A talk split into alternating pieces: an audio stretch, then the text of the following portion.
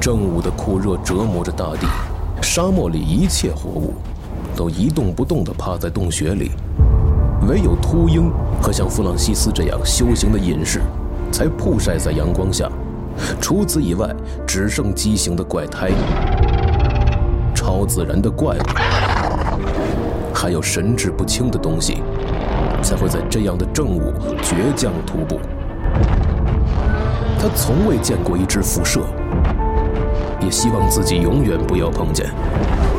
传说受福之人莱博维茨也曾遭遇辐射，并被其折磨数月，直到受洗时才用咒语驱走了这恶魔。这怪物正是烈焰灭世时出生的，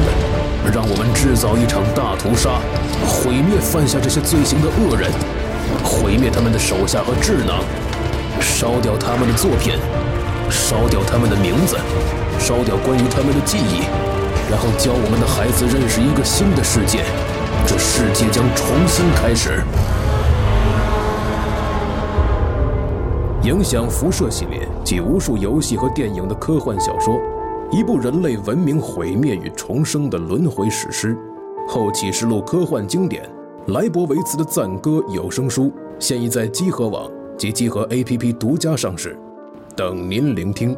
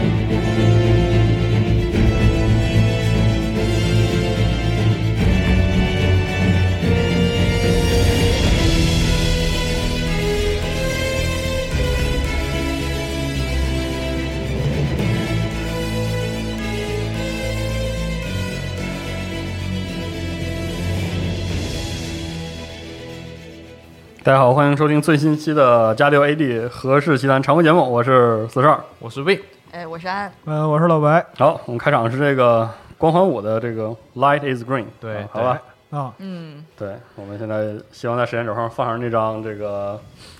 三三三傻逼那张。一瓶杰杰克丹尼尔斯是的献给大家。翻来覆去的。你玩你玩过光环吗？对，行，反正就是我们这期还是啊，到了这个时候给大家推几本书，嗯没错，安可以介绍一下我们这期推哪些书？好，来说一下今天的书单哈。首先就是这个《光环》的光呃官方小说，一嗯共是我们是上架了四本儿，然后有这个《光环新斯斯新斯巴达》，天，嘴不好使，其实呃吧，，对，《使者》《奥星遗物》和那个《末路曙光》。但今天 Win 可能会主要聊一下对新斯巴达，新斯对吧？巴达，因为我只认识这本书的主角，其他主角我没见过。哦，这就是这就是为什么斯巴达是最断代 了，哎最好最好的故事啊！对然后接下来吧，接下来还有一本儿我们之前可能在文章区介早就介绍过嗯的力推的，嗯对在雪集合还崩不卖书的时候，对对对，雪崩啊，嗯嗯嗯好，还有就是这个两本漫画，呃，这个蓝莓上尉的就是前两册，对，还有就是一本北野武的小说，嗯很厉害。好嗯好，这个啊，还是营业一下哈，啊就是营业所有的书都可以在我们的淘宝店叫这个合适来购买哈。还有就是请关注这个新浪微博账号“合适奇谈”，还有豆瓣的账号“合适奇谈”，因为新浪微博我们在抽书，然后豆瓣账嗯号欢迎大家来关注我们的豆列。哎好的，好嘞好，，抽中我我就送给天叔。嗯可以可以啊，承认我我也送给我兄弟啊，肯定送我是不可能抽中，我运气去年用完了。好嗯啊，行，然后我们就直接开始哈，嗯我，们就先从这个《Life Is Green》，我们先从《光环》的小说开始，哎，好的，好那么刚刚哎，今天凑巧是五月十三号啊，为什么今天这个节目的气氛这么像电视购物太呢？嗯好了太好了， 就是要这种节目，嗯，凑巧五月十三号，昨天晚上《光环二》已经上了 PC，没错，哎，嗯，然后社光长合集里对嗯对，然后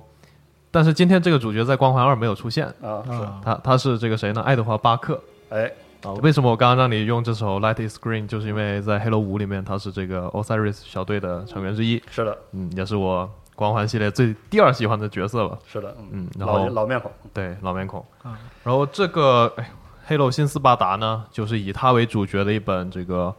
相当于外传小说吧，因为它里面提到的故事，哦，除了这个 ODST 里面这个新门巴萨战役之外，其他都是这个额外补的。啊，都是新故事，对对，然后我查了一下，应该是这个，当时他要进黑楼五当主角之一，然后三四三， 傻逼， 然后就凑帮他 一提就要说这个，真是对真帮是他妈忍不凑了住一系列的故事，你们今天是只要提到三三，都要真加上忍这真真个忍住，真忍不住定语是吧？帮他凑了一一本书出来。嗯啊然后这本书呢，就从他十八岁加入 UNSC 当一个大头兵，嗯，然后讲到他在这个 Rich 上当对 ODST，对嗯然后 Rich 沦陷之后逃回地球，加入了这个 ODST 的这个西蒙巴萨战役之后，嗯然后一直讲到黑楼五之前，他成为斯巴达四期哎，这样一个故事。一个士兵成长的故事，哦对，然后这本书其实这一系列书都是啊，这一共四本，这四本书全都不是以我们这个传统认为主角啊士官长为这个小小说的主角，嗯他们都是以士官长身边的一些，可能是哦 ODST，、 ，Blue 哦 Team 是吧对，可能是呃没有没有不啊没有 Blue 对 Team，，甚至都不是斯巴达二期，全是一些普通人，嗯哦这个军情局的人、哦科学家、还有杂兵的人生，对，还有今天说的这个地狱三兵巴克，哦讲他们的故事。所以，呃，我之所以要推荐这本书，就是因为在这种黑楼这种神的故事里面，哎，这正常人类的故事往往是最打动人的。对对对是这样，像像前三代的这个 Johnson，张森哎嗯，还有今天说的这个巴克。哎然后这整本书是以巴克的主视角来讲他这这么多年五十年的这个征战的生涯，是的，然后以一个 ODST 的视角讲这个神和星盟大战中这些我我我可能中一枪我就要死的人类是怎么活下来的。啊嗯是然后它包括也涉及了很多我们在背景故事里才能看到的，像跟叛军的对战，哦或者说这个呃 ODST 在呃这个后方是如何生活、如何放假的。啊军旅生活啊对内外的对，啊它并不是说我整本书都是讲我怎么拿着这个 AR 跟这个针刺步枪对射的故事。光环里的星船伞兵，啊，是对对对、哎 o d s t 本来就是一个取自《星船闪是兵》的的一个是设定，嗯就是我在轨道上坐进棺材里，砸进战场里，然后被包围被包围，嗯被然包围后死去。嗯这本书呢，整个内容就是补完这呃游戏每一座之间的故事，嗯，嗯然后补完这些曾经出现然后突然间消失的这些 AI 战友，他好，嗯们发生了什么？比如说《Rich》里面那个俊，你还记得吗？他就是后 Lobo 呃贵族小队唯一一个幸存下来啊的人，那是对，然后他发生了什么，在这本书里面就有提到。哦然后像 ODST 那几个人，他们从游戏结局之后遇到了什么事情，哦这整本书也会帮你补完。嗯呃，最还有像那个谁沙拉帕莫之类的，全都会、这些都有啊是吧对一系列所有人，这个这个前面呃五代之前所有的配角，嗯都帮帮你串上，然后让他们在五代一一出场。其实让这个整个世界观丰满起来，对对，我最就最喜欢这本书的原因就是它，就我我是平常玩游戏不会去收集那些这个，就不会额外打开黑楼那个 A P P 去看它那个资啊料是的，嗯因为黑楼它搜集资料不是说在游戏里面直接播，你要跳转出去看。的哦对，嗯所以我就没有看任何相关的资料，但是这本书拿到之后，我就可以顺着这个书书的线索。都看一遍对，都看一遍，从 Rich 到 ODST 到这个四代都发生了什么，我就一本书嗯全部都可以看完。所以说就是光环的历史参考书，嗯，对、啊对，历史一本历史参考书。嗯，然后第二个就是刚刚说到的这个巴克这个角色，他是非常有个人魅力的一个角色，他不像士官长那么完美对那么完美，也没有那么认真，他就是一个 巴克这个人，你第一次接触的时候会觉得他有点像冰油子，对对对对对就那时候老冰油子，就对就我可以说一下我我对这个光环整个故事的这样一个观感啊，嗯，就士官长，啊他是一个特别特别棒的主角，他是完人，他是一个完人，但是他妈的就就不能细想，你知道是吗？如果你失败了怎么办？我不会失不败会。失败我不会失败，对，对，I won，就嗯他永远是在那个该出现的时候出现，然后在该胜利的时候胜利，嗯，对然后他一直胜利，他总是赢。对是对对这个事儿其实特别可怕是，嗯啊，因为我想说一下《Win》这个书，我为什么非常喜欢，就是我对我就分享一下我对《光环》除了五代啊、啊故事的一个感觉。啊我非常喜欢《光环》，是因为首先它有这个黄金时代科幻的自信，嗯另外一个很重要原因就是他用了一套就是很传统的，呃，就是有传统东西也有新派的东西，塑造了一个空间非常足导，然后这个非常丰满的世界。首先，光环这个故事的基础基调是很这个星船散兵的，对吧？对就是，很黄金时代，它是是，它是一个人类面对异族，嗯然后奋起反击的故事。嗯，然后它的主角士官长呢，是一种这个超人，就是算是超人哲学，超人对，就是士官长告诉你，人类文明，人类是一种就是多么坚韧的生物，人类文明不择手段到，即便非人，我们一定要战胜我们的敌人。对，这样就是士官长和整个所有的斯巴达战士，就是这样的一个完美的战士，就是他们在某种程度上来说是没有人性的，在另一方面来说，他们就是人类本身，对他们就极致的人类本身。对，所以你每次看到斯巴达 MIA 的时候，就是他们只有 MIA 的对时候，他们不会死你去就，明白，就是说，呃，就是光环的黄金时代的那种自信，来自于人类文明奋就是奋力一搏、拼死一搏的时候那种就是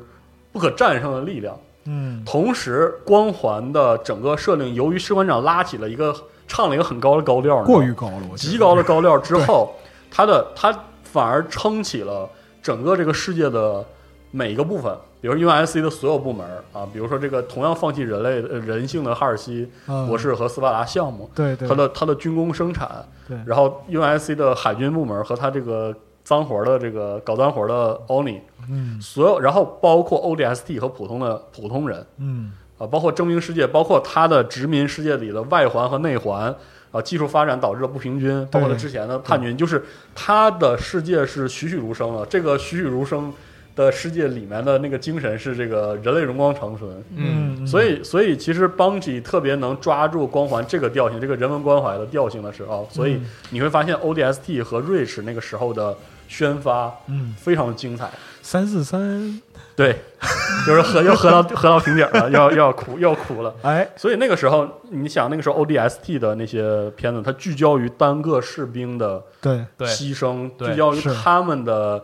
呃他们的怯懦也好，他们的勇敢也好，他们所有的一切也好，是他们和和斯和斯巴达这种近乎完美的战士，包括形成对比，对包括斯巴达一期一期之后变成了这个可消 更可消耗和战斗力嗯偏低， ，expendable，但是依然这个异于常人。对，这些这些战士组成了一个结构，让就那完整的整体，对，所以你让你感受到《光环》这个故事的厚重，嗯，包括你看到了星盟和远行这个叫什么来着？先行行者先行者嗯文明作为敌，就是作为敌人，他们样貌的不同，嗯你也能感受到，就是说人类阵营的那种就是人性光辉。嗯啊，其实这一点是非常重要的，就是《光环》的世界好看，不仅仅要这个不会 miss 的士官长和 Cortana，、对，就因也为有这些普通士兵的过程。对，因为它本身来讲的话，它是一个特别典型的英雄史观结构，嗯是的，就是就它的整个结构就是一个金字塔，对，士官长站在这个金字塔的塔尖儿，把所有的就故事结构拉起来。是的。但是呢，底下如果没有填充这个金字塔，它就只是一根棍儿了，对它就只只是是一棍个儿超人故事而已对。但光环不是超人故事，其实就在这里。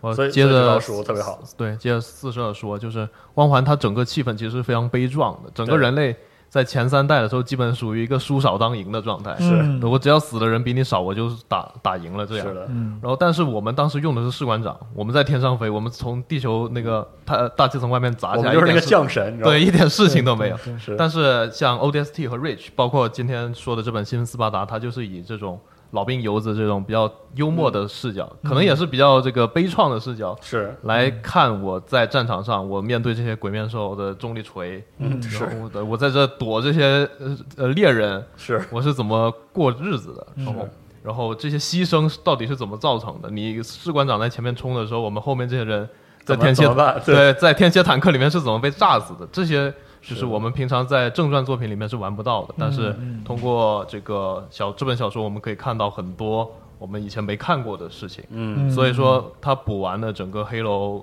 这个人类这一边最底层的这个基础。嗯是的，为什么 ODST 和 Rich 这么受欢迎？对就是因为他们在讲这些普通士兵的牺牲。对嗯是然后这本小说就继承了，因为 ODST 的这个基调，哎然后嗯顺着 ODST 讲的这故事，哎然后 ODST 他们为什么要成为就是第四代斯巴达是这样一啊嗯个整个结构？就它这标题“新斯巴达”就是其实呃就是讲这代的，对，就是成讲长巴克啊这几个人为什么选要从择 ODST、啊对变成这个呃五代的这个四代斯图巴达，然后嗯去抓士士官长啊、哦，就是这样一本小说。人人都聊星际战士，我卡塔昌猛男不配有名字对吗？嗯对，是，其实确是这样 ODST 就和这个星舰君特别像，是是的，嗯，也不知道是谁抄的谁哈。对，这其但其实就是 走那个一将功成万骨枯的路子嘛，是啊嗯就就大家去填坑这样的，对就一个英雄的背后有很多人肉在那儿在那儿嗯横着的，对，所以你想，你想星船伞，想星船伞兵这个故事里的这种就是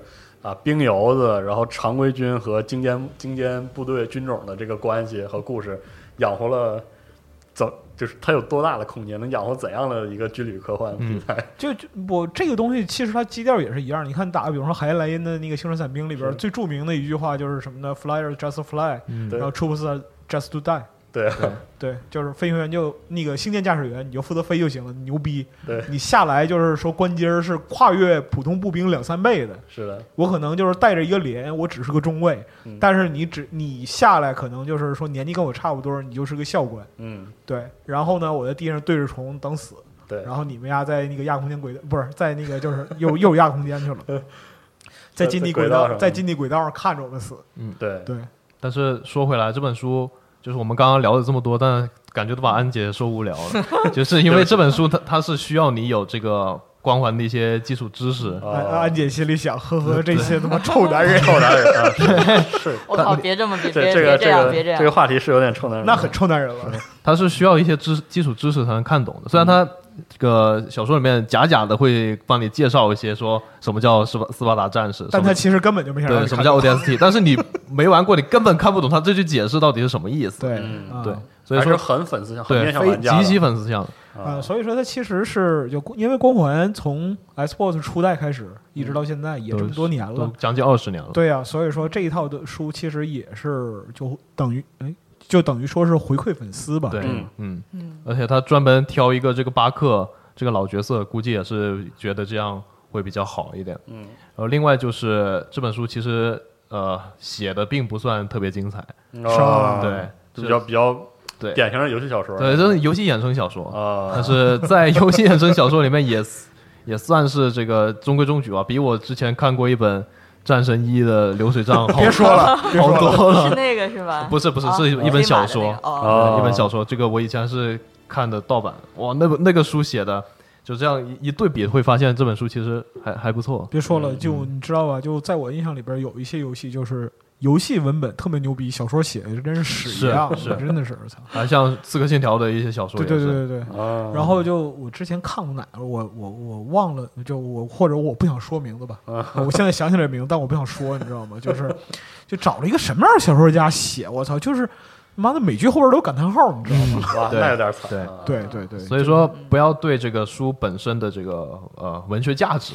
有多少期待，你然后就特别是光环当年的第一本小说，确实是一本极见功夫的科幻小说。嗯当时那本就是国内对还翻译成《光晕》的是，嗯那一套，嗯嗯对对对，那最早的时候吧，是所以这个它只能啊，也不就尽量大家把它当做一本这个游戏里面的资料的整理集，然后你方、嗯方便你可以了解这个我们在游戏里打枪的同时看不到的一些台前幕后的故事，这样对嗯啊比较好。是就如果你是光环的粉丝，或者说是对光环的世界观和故事很感兴趣，嗯可以推荐看一阅看读。嗯，可以看一嗯看。对，没错，就这样。哎但好其实安姐，你应该就是知道这主角长什么样，因为我们经常用一个表情包，那我个我表知道，好对像我看见对过。啊那个表情包就是这个主角的脸模本人。嗯，哦， 对，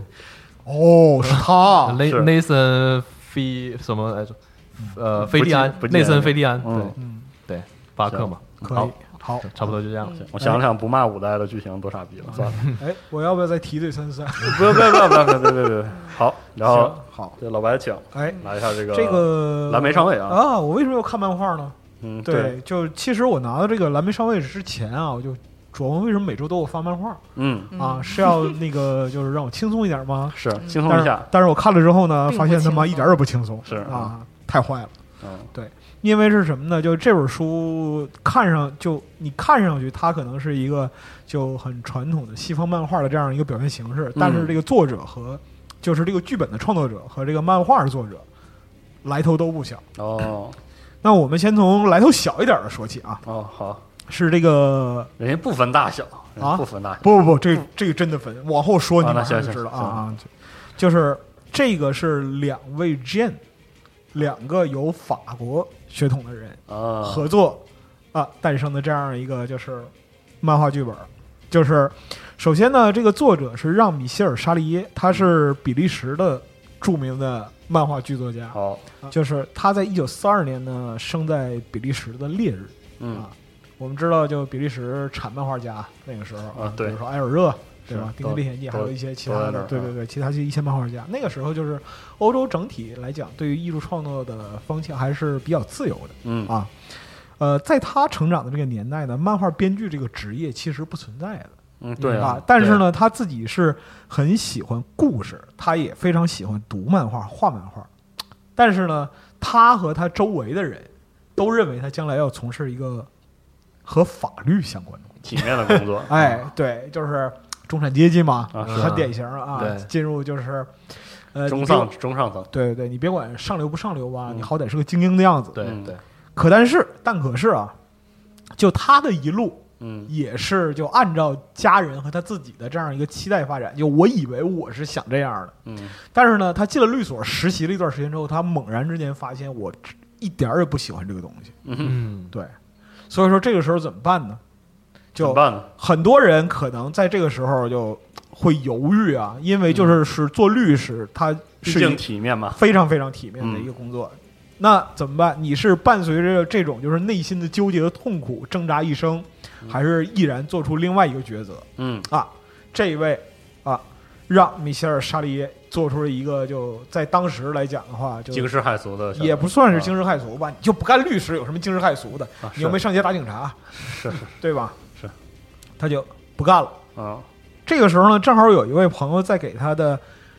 一个剧本儿寻找创作者，哦就是他有一个创意，是一个关于环球飞行的这样一个漫画哦，啊。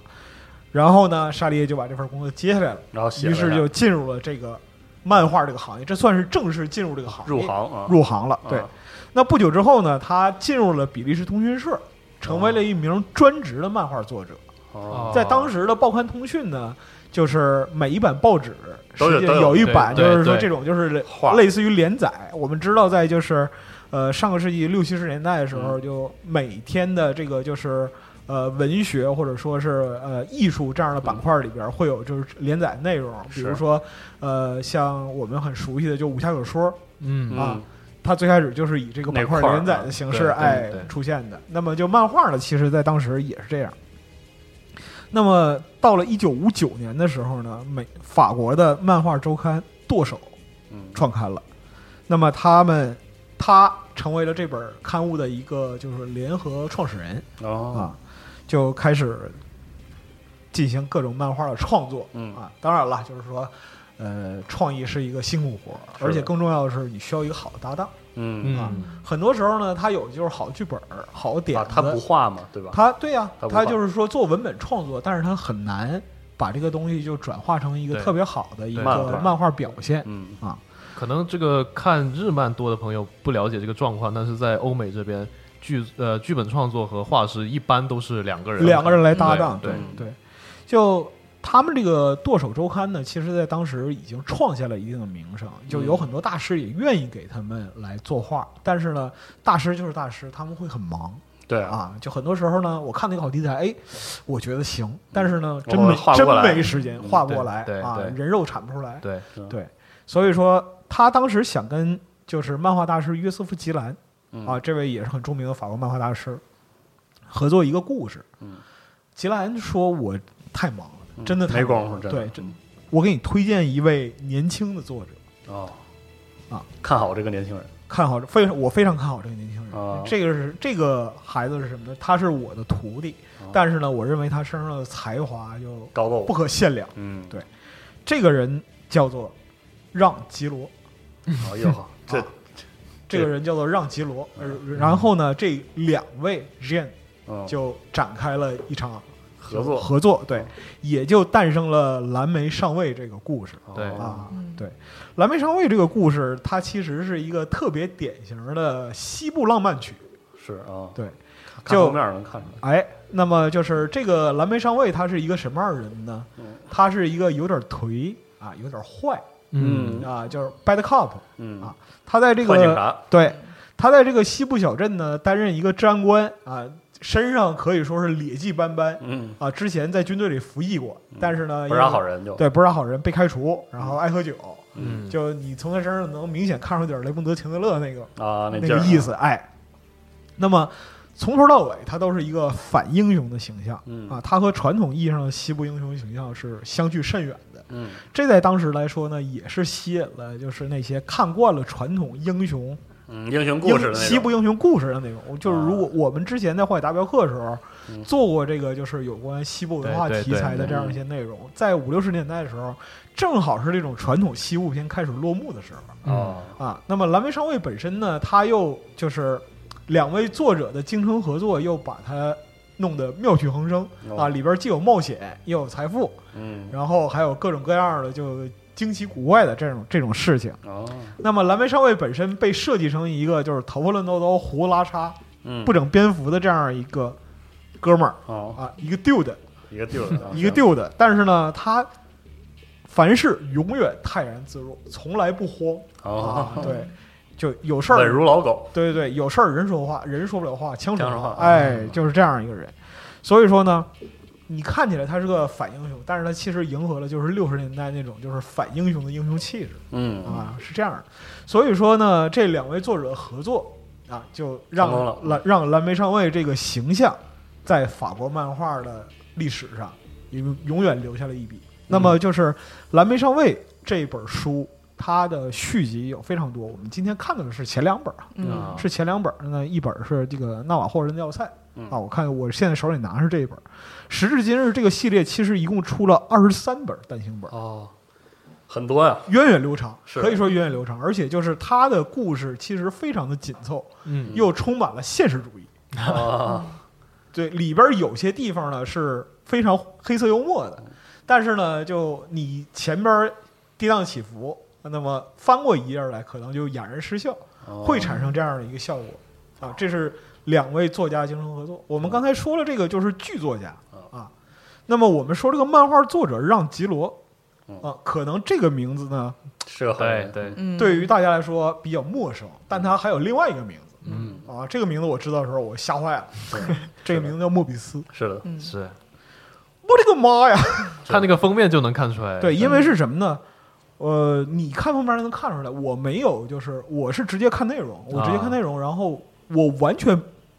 没看出看出来，来就是说这这个是是这是莫比斯的作品。是的，嗯对，因为就是说，他是在创作《蓝莓上尉》呃创作了三年之后，嗯啊，他在就是这本书取得了一定的成功之后呢，他想去拓展一下别的领域。然后就成为了，但是呢，就是他跟他跟那个就是他的伙伴商量，说我想画点别的。嗯然后那那边说说，嗯，就《蓝莓上尉》这本书里边，你用的是真名啊嗯。如果你再用这个真名去画别的题材特别、束缚风格不同的啊，东西，别人会认为，哎，他不是画《蓝莓上尉》那个人吗？是的，对对对，那他怎么能画成这样呢？这样的话呢，会对就是是的，会对你的就是传播力和影响力嗯啊产生一定的损害。怎么办呢？你起个笔名，对啊，他就起了这个，嗯然后他就起了个名字叫莫比斯啊。嗯这个名字诞生的一九六三年，他专门用这个名字来创作自己的这个科幻小说和奇幻风格的作品嗯啊，啊。那么在这个期间呢，他其实就是各种各样的短篇、中篇嗯，啊特别多，层出不穷。那么包括说就是，呃，可以说是世界知名吧，就对于很多漫画家来讲都是启蒙作或者说是打开了眼界的这样的作品，比如说像《封闭式车库》嗯阿扎克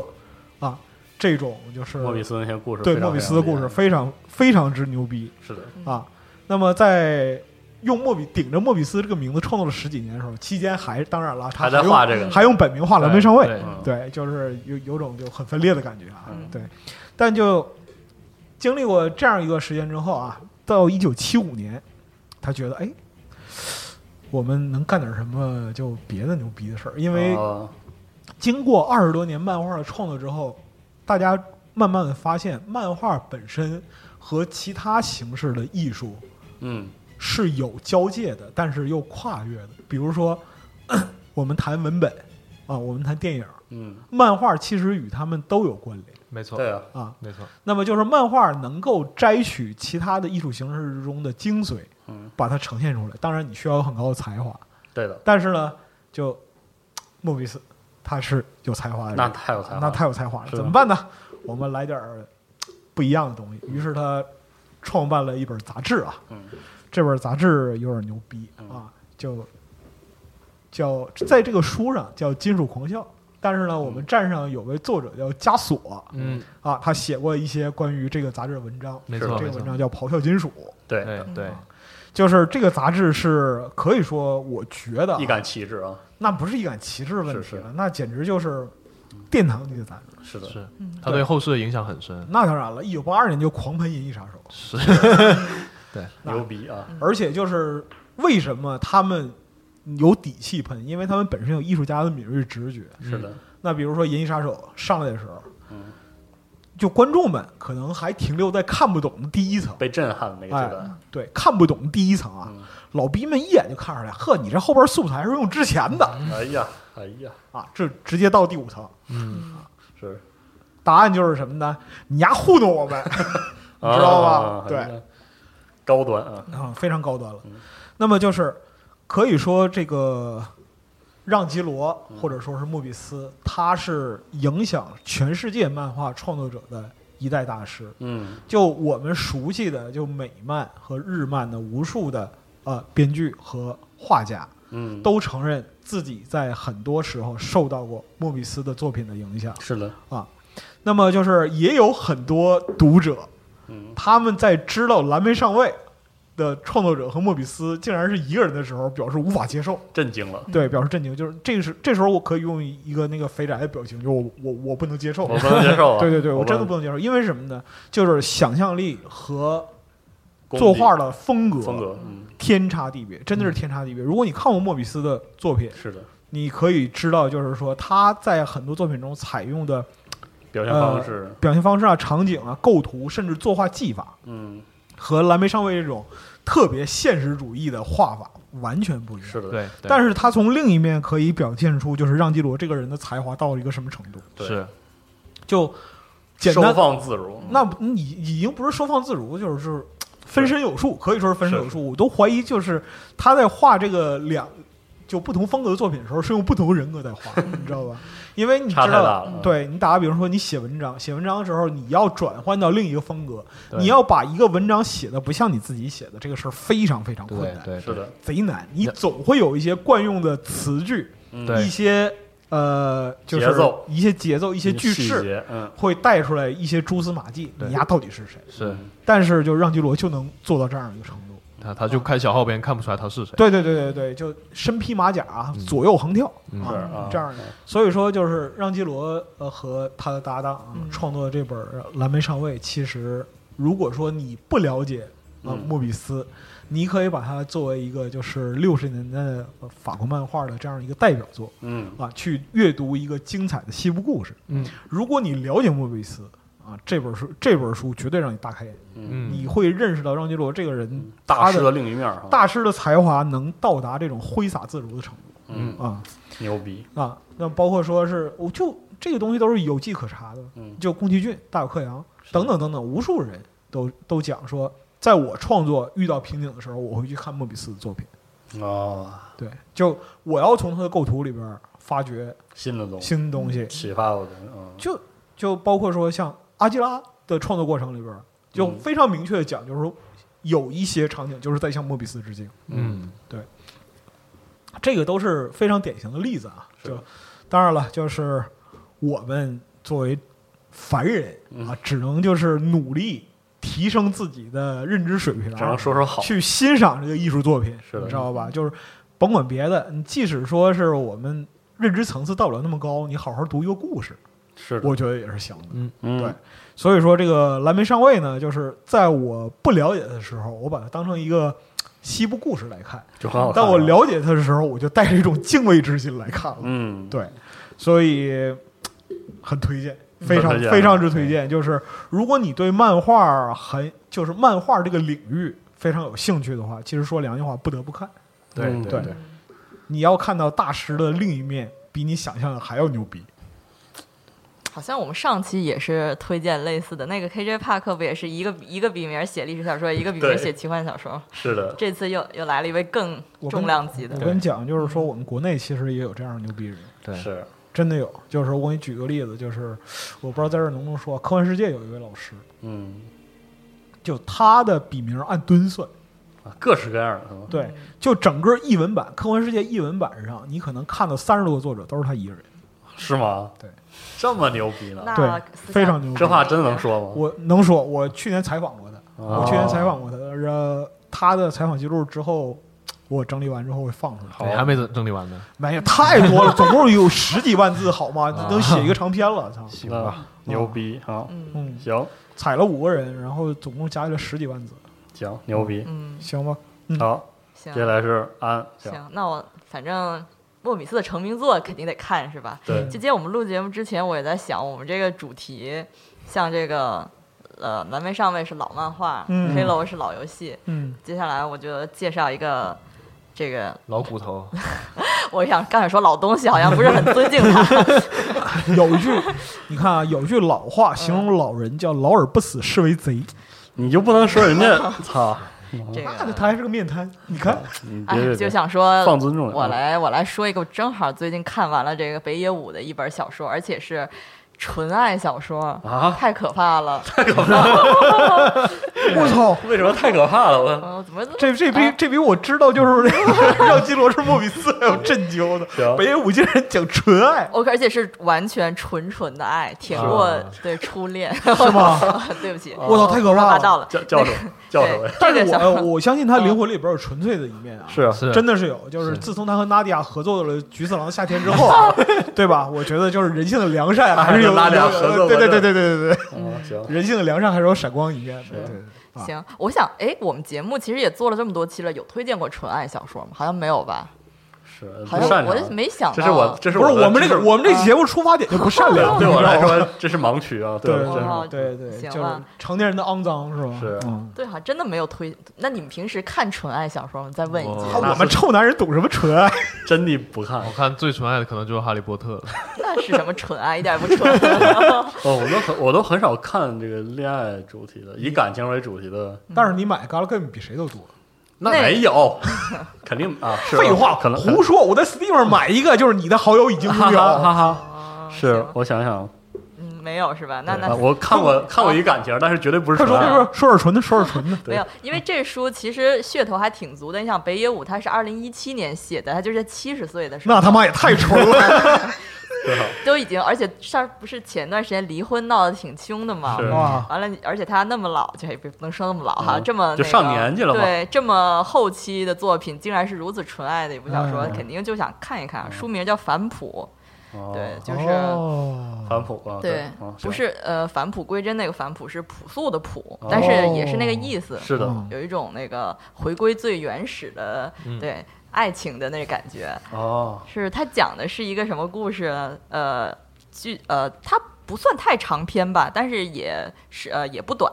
它是一个那个。呃，情节不太就起伏，很平淡的爱情故事。一个中年男性啊、大概三十岁出点头儿，还在公司里是做做着比较这中间的职位的一个、呃设建筑设计师。然后这个男性呢，一个社畜典型。对，一个典嗯别型说的了嗯日别本这么一个呃中年男士啊。然后那个他这个男主叫水岛啊，就是这个水岛他呃也是单身，然后就有一天他在那个工作很忙的。就空隙啊，去到了一个咖啡馆，然后遇到了一个一眼就一见钟情的美女，啊、也是可能三十多岁，并不是特别年轻，但也是算是年轻人。然后两个人呢，就在这个咖啡馆儿，呃，一句两句有的没的闲聊中呢，就发展出了一段纯纯的爱。然后这个哦他就男士就很想跟这个女生说，我想要一下你的联络方式。嗯但是呢，这老个外女别说生 话，我他妈嗯你这个你这个真是，哎啊我呀靠！哦但是呢，女士呢就说她不希望交换任何的联络方式，嗯手机或者邮件或者任 何的那个呃新的社交媒体都都不跟她交换。就说如果你还想再见我的话，那你每个周四的这个时间来这个咖啡馆，我一定在。嗯如果你想见我，你就来；如果你不想见我，你就呃不来。如果我两三个星期都见不到你，那咱们就拜拜。大概就是这个感觉。哦你而这把男职的位和这个角色名字换一下，就是我这 本书。对对对 What？，这本书有巴克是怎么认识维罗妮卡这的？他妈还能这这这这也也能能联联系起来啊？对，这能对 这么普遍联系呢？行，好好好，啊，对然人后人性就是这样的。对，但是啊他其实这个情节并不是很突兀，因为这个男的呢，本身他是做建筑设计的，他也之前在情节里铺垫了，比如说他不太喜欢用电脑做图，他喜欢手就嗯是是手个绘，传统的，嗯啊对，比是一个个比较传统的，就是追求那种以前的那个呃工作工匠精神的那么一位设计师，哦所以他就答应了这个女士的呃一个一个要求，或者说他们两个就发展出了一段没有任何这个现代科技哦交流的情况下，嗯发展出了一段纯。超级纯的纯爱，甚至连就是肉体关系都没有的纯爱。虽然两个人都三十多、三十好几了哦行，然后呢那，是该没有，嗯，老白，对，是这样，是这样的，是这样的。嗯， 但是但是这个书结局呢，我肯定不会给大家剧透哈。但是这个结局是有一个小小的反转。嗯说实话，那个我估计你看了一半就能猜到了。哦，嗯，就是这个这两个人最后发生了什么？你想啊，他约到每周四在咖啡馆等，他肯定有等不来的时候啊。是啊，嗯那个不是这然后就有个悬念，对，是吧不是，这个男的有事儿，就是这女的有事儿，反正得有事儿。嗯啊然后最后呢，哎，你可以去看他，大概这就是个这事么儿一是个什么事儿啊？对，地府鬼，是是是这个意思吗？哎是呦，吗？嗯什么意思啊？就是那个就死在这个地方，然后 你定期会出现的那个幽灵啊，就地缚灵是啊地吗？缚灵，地缚灵，对，啊嗯，对，它的结局还是也是非常纯爱的，就是嗯这个书从头到尾都没有呃脱离纯爱这两个字儿。因为北野武是说吗我要写爱情小说，它就真的是一个爱情小说，没有到最后给你来了个特别黑色的或者是呃特别血腥的，哦什么就都感没觉有。啊北野武这一生过来之后，然后回来说想告诉大家这个爱反情哺嘛，爱反情哺的美好是吧？对爱情的真谛是什么？对，哦呃，你我反正我觉得呀，这读完了之后心情非常平静。是吗那就不容易啊。我也没有特别喜欢他，我也没有特别讨厌他，就好像好像很快就把这书读完了。这就是人生。对，啊也我也不是说特别推荐，但是如果你对北野武写的纯爱小说有兴趣的话，很值得读，还是是吧可以看一下。反正这书又不贵，是吧？三十多呵块，钱，哎呀， 对吧？说的对，说的对。但是就安刚才嗯说这个整个情节啊，我就我想起我最喜欢的一部日剧，嗯啊，嗯，什么哪部呢？就是《不能结婚的男人》，啊，哦，阿布宽，对阿部宽哦和夏川结衣，哎呀，就啊就就夏川结衣太，嗯，怎么我来，说我跟你说，我今天我这本书也是很厚的，啊？我知道，我也是飞的这。但我跟你讲，我跟你讲，你要相信中年人是有纯爱的，你知道吗？我相信，我都相信，对我对现在对什么都信。你你你你看，你马上也要就是是是步入这样一是个是啊，是吧？对吧是？是就是肉体关系不重别要啊，别说了，别说了。不是，但我真的跟你讲，就是如果说你看了就是那就反哺这个小说情节，如果真的像安描述那样，嗯那我嗯强烈推荐你看完这个小说之后再去看看《不能结婚的男人》，行，要看一不要看二啊，嗯啊，要看一，就是一讲的是什么呢？就是一个四十岁的男人啊，一直没有结婚，然后如何就是承担社会压力。哎，阿布宽也是一个建筑设计师，哦，嗯，也是搁人造房子。行，对，然后每天跟那个就是负责打地基的工头打架呀，然后对，然后斥骂自己的助手啊，嗯，啊，然后就这个人还是个处女座，嗯嗯走路的时完候，了，嗯对，走路的时候有巨大强迫症，必须蹭着电线杆子，然后过桥的时候要要拍着栏杆儿嗯，啊，就类类似这种。但是你会发现他身上有一些嘖非常单纯、执着的、嗯，可爱的地方。那么就是是他和这个夏川结衣啊，他们之间的关系，夏川结衣是他医生。嗯，啊，两个人就从病人和医生之间的关系，哎，嗯呃，若即若离的擦出一点火花。而且这个剧最妙的是什么呢？所有的，所有的嗯，就情节和故事的伏笔，直到这一部日剧的最后几秒，才特别隐晦的展现出来。哎呀，嗯这么这么，对，非常好。就所以说，你那本书虽然厚呢，但是我不是阿斌啊，对吧？是所以说我也不想接这个。我照飞不误，我跟你说啊啊，我照飞不误，我跟你认真的讲，就是说，没有肉体关系的纯爱真的是存在的。我知道，恋爱不会降低一个人强度。会哎，行行，绝你对看会你看，看，说说实话，绝对会。我靠，太可怕了， 他们我跟这你说边儿，我跟你说绝对会我这老白，你真的对不要来光啊来，背雪面崩，子雪崩啊，雪崩，来来 来，等一会儿，我先，怪我声先大，声我先，我先把这个最后说完嗯哈，就是刚好我看完了之后，我就搜了一下这个书，那个北野武自己对这个书的阐述，啊他就是描绘了这个，他他描绘了这个女生，其实在这个书里的表现不多，都是以这个男性为男性的为视角视角，然后嗯去看这个女生，而女生自己表达的那个情绪的地方根本就不多，甚至说呃很少很少。嗯然后我就觉得很奇怪，然后就去搜了北野武以前就是说过一段话，他认为嗯哈、就是在恋爱关系里头啊，这个两个人看了第一眼，然后哎喜欢喜欢上了，就对眼儿了。哦嗯这个是恋爱的一个峰值，然后如果在呃互相就是了解了解越多，他就觉得这个这个这个波形就往下降，你知道吗？就最后哦最后越来越哦就消灭越来越了不行，那就所以是出到即 巅峰的这样对一个对对对，所以他认为两个人的啊相遇的那一个点是最高点，所以他在这个书里就着重描写了，啊就这个是他这们个两过个人程对哦永远都在最高的那个点上，你知道吗？哦，我觉得其实有点儿偏激，反正也太也像他的风格，他就是这样是他的口无风遮格拦说， 就是一般人来讲的话，就是认为恋爱是一个从波峰到波谷的过程啊，然后他通过这种小说的方式，强行把恋爱扭转成一个就是正弦波。或者说他操， 他就是他就这这么一看，北野武就是希望一不断的用一本书不断的告诉他的读者，就是他认为最好的那个嗯，状态是、是什么样他的。都七十了，你信他说的？而且还对。哎呀，中人国家比我多白活，了。 中年人都没有真心话，老逼更不用说，人家比我你知道吧。多活半辈子呢，好吗？那这样我得信，啊，你对看你信他，你都不信 我我也可以信你。啊？行行行，你七十岁的时候，我们也信 你， 是是是，我会我我会有那我我有那一天 儿吗？那那就靠你了呀。不不老好说了，我觉得。保重，保重，嗯保重哦，对，那个北野，他这里面我觉得除了爱情，他可能还提了一个观点，就是现代人真的需要那么这个，就是那么高科技的通讯手段去维、嗯维系是的人与人之间的关系嘛。他可能想讨论这个，啊但我觉得他还敢讨讨论的，论这 个哦但我觉得他讨论的并不好，我就、反正就是从前慢呗，对。啊？所以，而且特别搞笑，就是这里面的两个主角，男性也是比较传统，然后女性也不太喜欢这个科技手嗯段去、去交流。是然后这北野武写这本书的时候也是纯手写的嗯手稿，我对啊明白这个，呃他也没有用电脑打字，对，这不对对就是一种这个审美嘛，一种嗯志趣嘛，是是嗯，反正都审美就是一种一种态度。对啊对对，嗯就还挺逗的。所以如果有兴趣的话，可以看一下吧，反正嗯也不长，反正我现在很快满就满能脑子看就完是《如龙六》那个北野武的回眸一笑，太可怕了。 那个，那不老对的而且还有点面瘫是吧？啊！行，嗯，这书你笑啥呀？不知道，我不知道咋接了。 你别回到上期白话的状态啊，啊！我不是，我不我是求求你啊啊！，没有，没有我已我已我已经被抨击无数次了。好好好，行，我就是我就想怎么接，这啥怎么接？这本书就反正本反正按这本介绍完之后，大家这个多支持啊，哎呀呵，哎呀，多支持 哎，呀，真要命！求求你了，真没话说了。啊嗯反正那那我来吧，就是我这是最后一本哈，啊这本这个《Snow Crash 啊，怪厚的》怪厚的啊我这个 来集合反反复复反反复复的推荐。啊嗯呃，然后我可以说，它《雪崩》是我最喜欢的赛博朋克小说，嗯，哇！和呃，就是对我最喜欢的赛博朋是克这小话说我之前听你说过，去年你就说过没有，就是不是《神经浪游者》，我最喜欢的心目中地位最高的两本赛博朋克小说是《雪崩》和《虚拟偶像爱朵露》，是这两本。啊，嗯也有也有吉布森大师的书，但是确实不是这个《万圣三部曲》里的。嗯呃，简单说一下为什么？我觉得《雪崩》，嗯，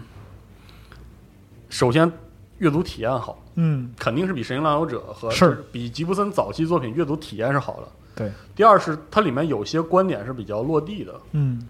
呃，所以它的前瞻性就是，甚至某种程度上来说，跳脱了它的文学性。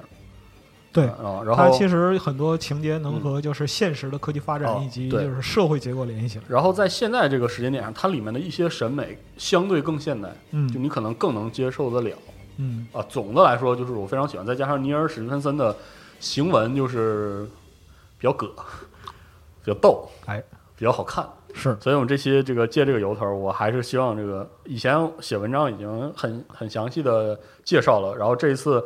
呃，给大家介绍还是延续我之前这个文章的这个结构，但是会多一些东西，会有剧透。哎，然后是这样的，我大概的态度是，呃，我认为前半部分的剧透是可听的，嗯然后后半部分会有一些最好不要听的剧透，我们这样还是时间轴上先标起来，好吧？然后那你今天就铁了心要剧透呗对，就是真是铁了心要剧透啊！，行这雪崩，因为有一点我很遗憾，啊，啊这本书呃，我写的那篇文章是一六年吧，对对，推送的时候是我们的推送系统刚上线的时候，每次都他妈说一遍每次都提，然后那是赵啊夏推的然后然后然后西蒙推的时候呢，就写错了，啊，嗯，血崩，就 就真推成了血崩，啊、哎就变成了一个诡异的烂梗啊。啊，我先说，我不是很喜欢这个烂梗，就像我也不喜欢新怪谈一样，主要的嗯是原因是没人喜欢新怪谈，如果如果这个梗嗯传出去能让人记住蜀王，能让人记住程与成，那你这个刷新闻坛很无所谓是啊。如果你能让各位记住这样一本非常精彩的，甚至可以说我认为是最重要的，对，就是最重要不加之一最重要的赛博朋克小说嗯，啊，你就写崩就写崩了，就是对也无所谓。但是如果问题问题就是在是于的嗯很多人就是止步于新怪谈是就完事儿了嗯，包括包括这这个这个文章的这个评论区也是这个充满充斥了对这个这个发错了个字儿，以及这个紧急又推送了一条发错了发错了的这个，嗯相信时间都是太他妈这招逗上了就会出现这张图，太他妈经逗典了啊，嗯确实挺逗的。反正但是还是希望大家读然而啊啊，读一读这本小说，非常非常牛逼。啊好好，然后你就说吧，这个。我的态度就是说，你如果不喜欢读《神经来访者》，你就不读也可以。嗯但是如果你对赛博朋克感兴趣，一定要读一下《雪崩》。嗯我说一下它的作者，它的作者是这个尼尔·史蒂芬森，他是他是写程序的，嗯，就是他他有这个软件工程师的底子，所以你在《雪崩》《雪崩》是九二年的，对九二年的那个小说，你在其中能看到一些概念已经实现了，啊、比如说在《雪崩》里，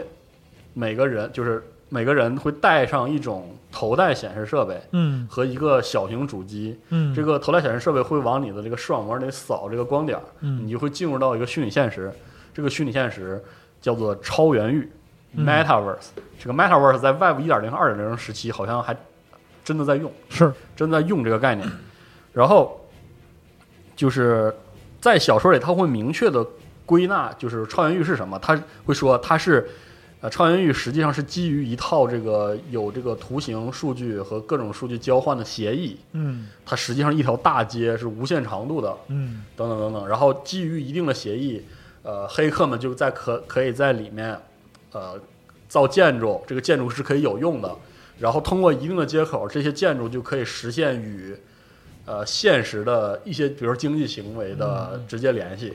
这个就是 Second Life 嗯，啊，对当时狂吹这个第二概人念，生第二对对人生，对对对，基本上就是一按这个模子做扣出来的对，对就是就是相当于就是我就想把这个做成一样，因为因为第二人生的就是巅峰时期是九十年代末，对对。然后，然后他还会提到说，这个当当里面的黑客进入到这个世界时，他要给自己选一个形象，因为超元域的这个超元域对这个形象只有最小规模的规定，嗯你爱啥德行就啥德行，只要你别遮着人家看，你的模型别让别挡害哦，系统，否则它系统就可以这个给你遮住，就是给予极大的自由，嗯对，因为因为史蒂芬森写东西这个葛了吧唧劲儿，他会说你可以让自己五颜六色，可以、啊可以是一个五层楼高的那个屌，也你也可以。嗯但是真正的黑客都觉得最见功夫的是你在超元域中的形象跟你现实生活中特别像，哦就是那种低调奢华的西服那种感觉，明白吗？嗯我越真，我在超元域里说明我水平越高越高哎嗯这个东西被称为化身，化身在在小说中用的词叫做 avatar。嗯嗯，这个词直到现在也拿来指游戏或者是虚拟现实中的虚拟角色纸娃娃系统。对对对对这是由尼尔·史蒂芬森提到在开创嗯的开创的，就是说和《神经来访者》相比，《神经来访者》是你在《神经来访者》中能看到赛博朋克和新浪潮的衔接关系，嗯强极强的文学性，极强的思辨性。嗯它是一个小说家幻想的有计算机科学的未来，嗯然后它聚焦于情感，聚焦于人人性的冲突。嗯但是在雪崩中，它跟现实有了一个非常坚固的桥梁，这个就是尼尔·史蒂芬森自己的工程师思维。对，所以你读这个书的时候，你觉得就是硬的非常的合理，你就是读它得非常以的技爽术为基础来对来搞这个东西，包括比如说现在我们已经进入到信息化时代了嗯的时候，呃，你在看《神行漫游者》，你就会把它当成绝对意义上的小说，甚至会就是变成了某种怀旧审美。对说哎，当年八十年代初的时候，大家想的那个网络世界，是哪样哪样居的，然是这个样子，嗯真有趣。但是你看雪崩的时候，你就会觉得它有一部分真的变成了现实。对，就是呃，如果说呃，《万圣三部曲》里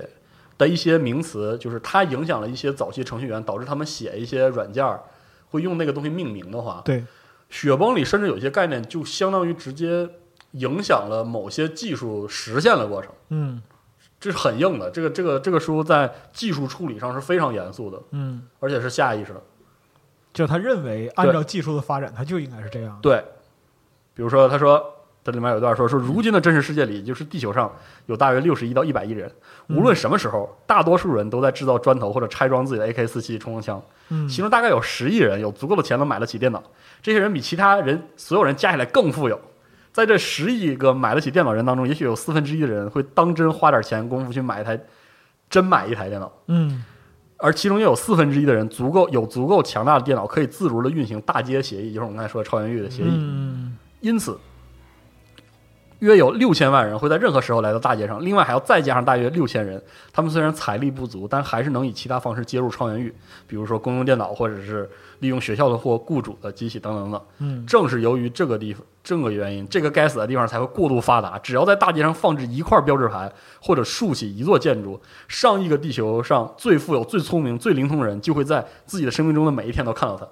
哦，嗯，当然，它有它的这个互互联网时代早期的思维的局限性，局限性但但是你对可以看到它对互联网大规模使用了之后引起的从影响力到知识鸿沟嗯到人到阶层的分化，对都有一定的洞察，嗯，实际上非就常有意思。你从现在的世界角度来看的话，就是互联网本身就是在第一世界和第三世界之间有一个信息的鸿沟。是的，对，然后然后说完这些现实的影响力之外，然后我再说，你完全可以不管这些现实影响力，嗯这本书就是好看，哎，就是非常的爽，因为比如说这个小说的主角是一个黑客，嗯这个暂且不表，因为这个没啥好说的，就是玩技术很强，同时他是一位刀客，他主角叫他主角名叫红主角，他姓主角，嗯 hero，对，然后啊，然后他是一个非洲、非洲和亚洲的混血儿，他是个黑人。嗯，然后呢，就这个正确不能再正确了。然后他随身携带两把武士刀，在现实生活中就带两把武士刀，叫阿红。嗯，然后红在日语里面好像也读 hero，对，就是那个记录。对， h e l o 型然后他，然后这个人物本身就特别有戏，嗯然后他塑造了一个非常怎么说呢，见水平的美国世界，就是在他的世界观里，美国变成了若干个城邦的自治体，每个自治体是拥有完整的嗯所有的权益的，嗯每一个呃每一个城邦风格也不一样。比如说，有的地方，比如说它里面有一个叫什么李先生的大香港，嚯，它是一个完全靠 AI 啊，管理的，特别硬的，就是特别高科技的一个，听起来挺像小小城邦。西蒙巴萨，啊哎，对，有点这种感觉。啊，然后有的地方是完全的被毒品贩子控制住的哦混乱街区，墨西哥啊，然后有的有的地方是完全这个种族主义至上的，哦，嗯就这样的状态，非常的就是非常之多元化。嗯，然后它里面有一句反讽，这里面是这样说的：说经济规律，这是所谓无形之手，在历史上曾经创造多少不公平，嗯现在却将种种不公揉得粉粉碎，在地球的表面均匀的涂了一层。所以现如今，我们就说美国啊，嗯大概只有四样东西比其他人强：哎音乐、电影、软件、高速外卖披萨。呃，哎，这个主角就有另外一个身份，送披萨的。嗯那太牛逼了。啊然后最逗的是，在这个世界观里，披萨是美国的支柱产业。文化象征，就是说，在这本小说里，送披萨首先被一个意大利黑帮 垄断了。在美国的意大利黑帮垄断，啊，那然然后后披萨肯定不加菠萝，是，然后他他保证一定三十分钟会送到，哦，如果三十分钟送不到，这个就是你可以以任何非人道的方式对待送餐员，抄家灭门的罪过。对，然后这个而且呢，这个这个黑帮的头儿叫恩佐大叔，哎，嗯嗯，那这这太明显了，无论他在什么地方，都会在三分钟之内开直升机赶到，当场就击毙你。不是，然后然后亲自再送上一一个披萨，这个为他答谢。表示你歉意。再想想那些点披萨的那些瘪三儿，这个就因为你的你的披就是你送披萨迟到了三秒钟，然后你们最高那个头儿嗯，要不远万里的赶过来，再送一份披萨，你说你还在黑手党里，啊你能不能有好？你自己想想，你自己想想啊嗯啊，是吧？你自己好好想想。二十八年之后，小岛秀夫与他取得了共识。 然后主角呢，就是这么一个想要要为了追求刺激而做了这样的一份工作，嗯，哎，就是差不多这个世界是这么一个结构。然后这个雪崩是如何开场的呢？就是有一次他送披萨送砸了， 哦，差点儿砸了。然后这个时候呢，这个游戏还有呃，这个游戏，这个小说还有一个女性的主角叫 YT，嗯是一个十五岁的姑娘，嗯是个滑板客，啊，嗯然后替她就是送送成了这个披萨啊，压着点儿，救了他的狗命。你知道她这个姑娘把这个已经就是已经不成样子的披萨甩那个人门口，然后发现还差几秒钟真送到的时候，这边黑手党的这个直升机已经看着呢，因为是黑手党已经发现这个披萨有可能送批了，啊， 可能送批了。结果呢，是一个不知道哪出来了一个这个朋克朋克姑娘，啊，从那个已经翻了的车里，里面是一个特别古怪的送餐员，他还拿两把刀。啊，然后从那拿出来之后，给她送成了。黑手党欠了这个姑娘一个人情，好，这姑娘非常的就呃塑造的非常可爱，就是那种白天穿着洋装出门，然后找个厕所，衣服都换上，把那个滑板的这个一套衣服啊，啊都换上，然后就就是呃在街上找乐子的一个姑娘。他们是他们是一个职业叫信使，嗯，就是他们用这个滑板，他那滑板就是非常高科技啊，比如说能那个自适应轮儿啥的，嗯然后用这个飞盘吸在各种钢架结构的车上加速，嗯，然后送各种这个灰色地带的玩意儿，啊，嗯就是这么一批人。然后我要简单介绍一下这个姑娘的家里，然后她带出了另外一个雪崩中的这个社会设定，就是在雪崩的社会设定中，美国的美国这个国家结构崩溃了，就是其实不存在了。嗯然后这个女孩儿她的母亲是国家安全局的人，嗯但是国家安全局也是美国图书馆，就他俩是一个部门，啊，他俩被融成了一个部门，因为因为图书馆管信息，而安全局已经其实没有职能了，嗯啊所以他们俩就并成了一个一个部门，是这样的一种感觉。反正 这个姑娘呢，跟呃跟后续剧情非常关键啊，非常关键，是因为这姑娘以一种很姑娘的方式拯救了世界，这个就不说了。哦，啊，然后哦，然后说完这个姑娘之后，这是一条明线，就是因为送砸了披萨，所以黑手党和这个我们的武士阿红欠了 YT 一个情。嗯呃，另外一条线是这个阿红是一个老程序 员，然后他的之前的同辈都飞黄腾达了，比如说在这个次元域里都是那种、啊倍呃儿牛逼黑客、啊嗯技术员导师了，只有他还在这个锒铛混那个混日子。啊，这段的描写，我认为我我非常喜欢，就是他有一个在工作，当时还是那个正经创业程序员程序员的时候，认识了一个姑娘，嗯那姑娘也是这个超级黑客，嗯叫这胡安妮塔。然后他们俩人呢，走上了不同的道路，就是说这个当时拿到配股的时候，因为当时那个早期这些程序员挣挣钱的方式，给他们薪水就是配股。嗯这个胡安妮塔这个姑娘呢就留下来，然后因为这个公司起来就变成了百万富翁，嗯而阿红呢就是一拿到股票就卖个精光。嗯但实际上是怎么回事呢？就是，呃，阿红他的父亲去世之后，他就必须要把这些钱都抛售出去，安置他的母亲，嗯，所以他就把母亲安置在了韩国一个相当不错的这个社区里。然后他每次每次阿红他的母亲来川越玉里看他的时候，自己的形象都很精致，嗯而看着过得很很快乐。然后这里小说会说，而阿红把这个看作自己真正的财富。嗯你可以这里面有很多的细节，你可以看到每个人物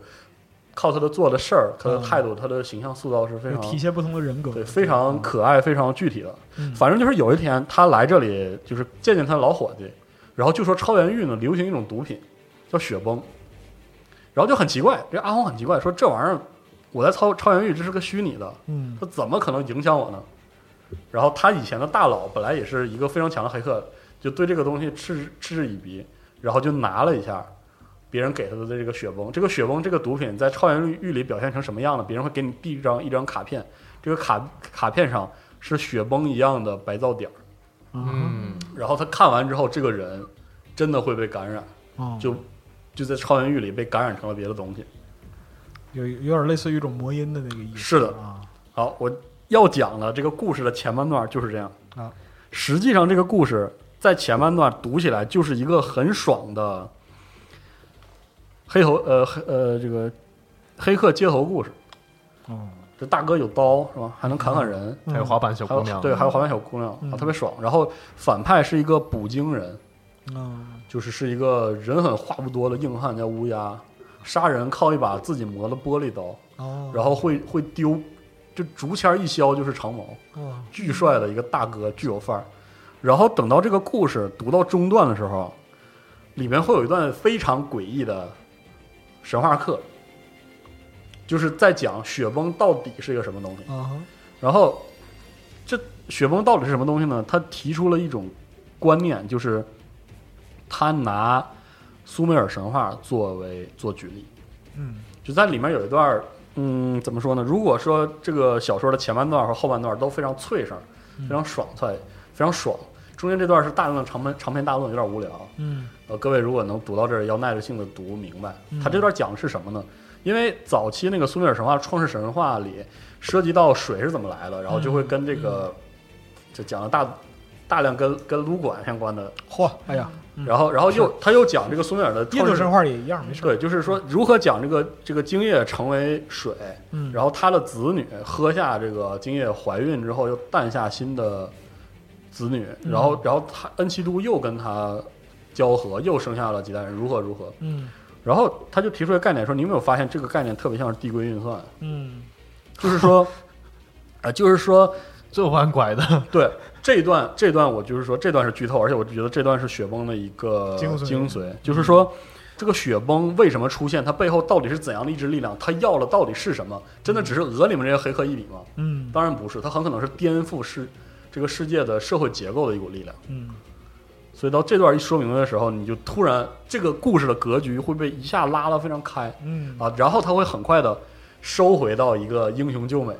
现代的就赛他博朋克还是这的个故事，对英啊雄救美，有一些血腥，有一些断胳膊断腿你的，看了挺爽的。对，非常爽的故事。其实你看他用这段对雪崩、对病毒、对人类文明的讨论，其实内核又是非常赛博朋克的嗯一整套的讨论。嗯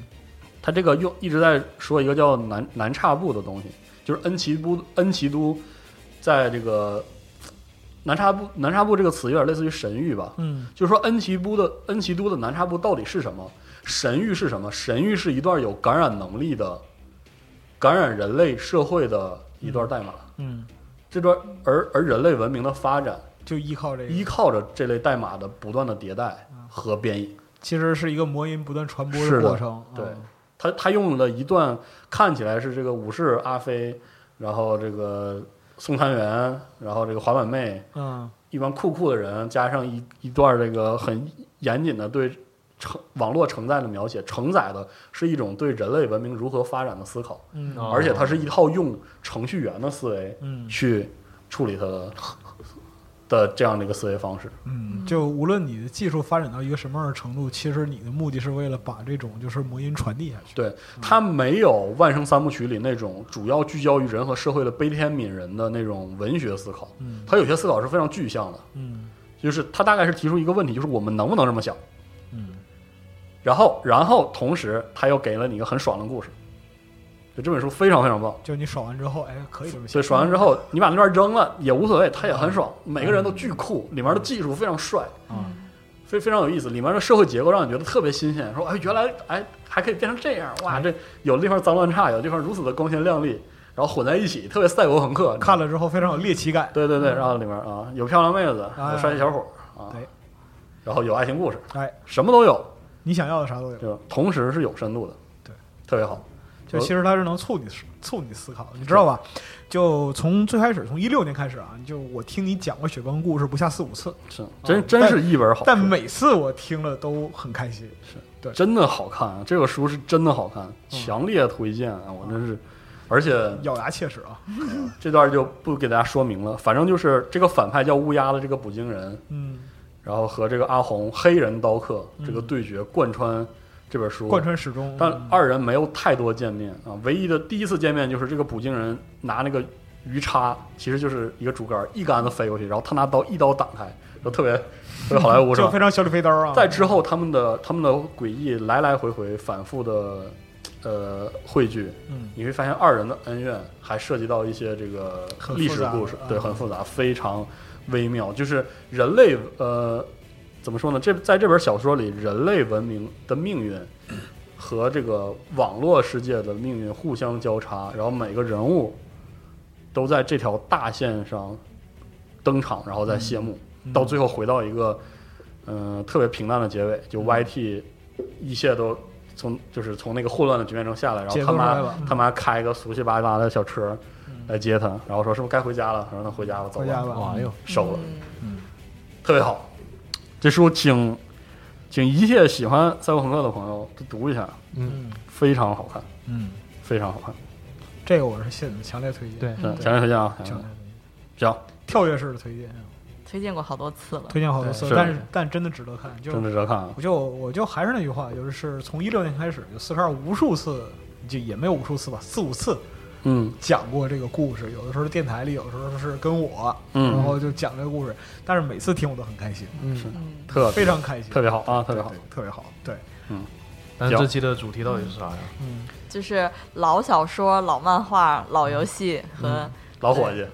老不死呃老 不死。别老不死，就是老伙计，嗯 老伙计啊，骨头，啊，对，好。就敬老爱老嘛，嗯啊，哦，而且我当时推荐这本书的时候没货，现在有现在有货啊现在有一个现在对精装版是新版的，是对的对对对，，哦，对我才反应过来，这个饭我们可以掐了，可以终于可以掐了啊！啊，那也拉圆满梦了圆那梦了拉满啊，圆对梦对对对行，啊，就推荐这些。行行行，我嗯那们这么期就就若干本，哎，发现什么样都有，是游戏改编小说啊，嗯，传传爱故事、有没有西说部故事和这个西部故事和和这个这个嗯牛逼老画家呃老大师，然后还有一本非常好看的赛博朋克小说。哎嗯，行，完了，怎么为什么突然就感觉陷入了一种就是思想上的僵局啊，是啊？没事儿，反正就是希望大家多看啊，对，有机会去翻一翻，很好看我觉得我们是不是也该啊。嗯对于《何氏奇谈》这个节目做一些就是调整创嗯调整或者创新，是嗯对吧？说得好， 抽戏，谢谢你，何思喜啊涵。嗯，行就，是豆豆哥喝那个 Johnny Walker 喝到最底儿的那一是那一那一是那是个状态啊，行，好，呃那这期我们就先到这儿啊哎，还是感谢大家的支持，对这个买我们这些书，你的麦克风拜也没有用啊，谢谢大家他谢也谢大家看不见啊，给大家给大家磕一个，给大家磕一个，又 来了，给大家又磕来一了个，，又来了嗯啊啊嗯！那麻烦按再营业一下吧。嗯吧那哎，等会儿我补充一个啊怎么，这红主角的名字叫 Hilo Prota，就就是就是文学作品里那个主角那个名字啊，P R O T A G O N I S T 是那个主角啊啊，他的他的红那是 Hilo， ，hero 哦啊啊是 hero 啊，不是 hero 不是 hero，不对对是对 hero，啊对对对对对，嗯好，这这行是好补充一下啊，好，行，然后最后营业一下嗯营，业营一业下，一下就是还是我们那个淘宝的书店哦，对，就是这个之前有好多人问这个塔西里亚故事集会不会出这个精装版呢？结果它真的就出了，啊嗯真的精装版对嗯是。然后这个我们有上架，然后也做了结合自己的赠品，是哎这个塔罗牌，嗯是吴淼老师手绘的一个塔罗牌，我们重新设计了，所以也是大家可以来看一下啊。我这个我就不不说一定要买了，这个呃太希贵望了。各位量力而行对啊对！对，量力如果而你行嗯哎喜欢的话，可以来看。然后就是我们这个淘宝店呃集合的和市场的事，还有就是新浪微博和豆瓣账号“和氏奇谈嗯”，，呃，就是营业结束。嗯结束对，嗯，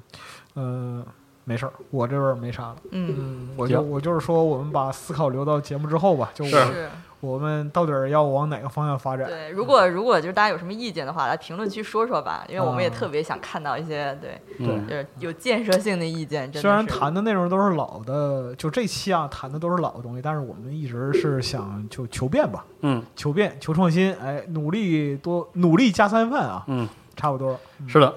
行，那我们这期何氏奇谈就到这儿，也希望各位能从读书中获得乐趣啊好，我们下期再见，哎，嗯下期再见。拜拜。嗯，拜拜。拜拜。拜拜。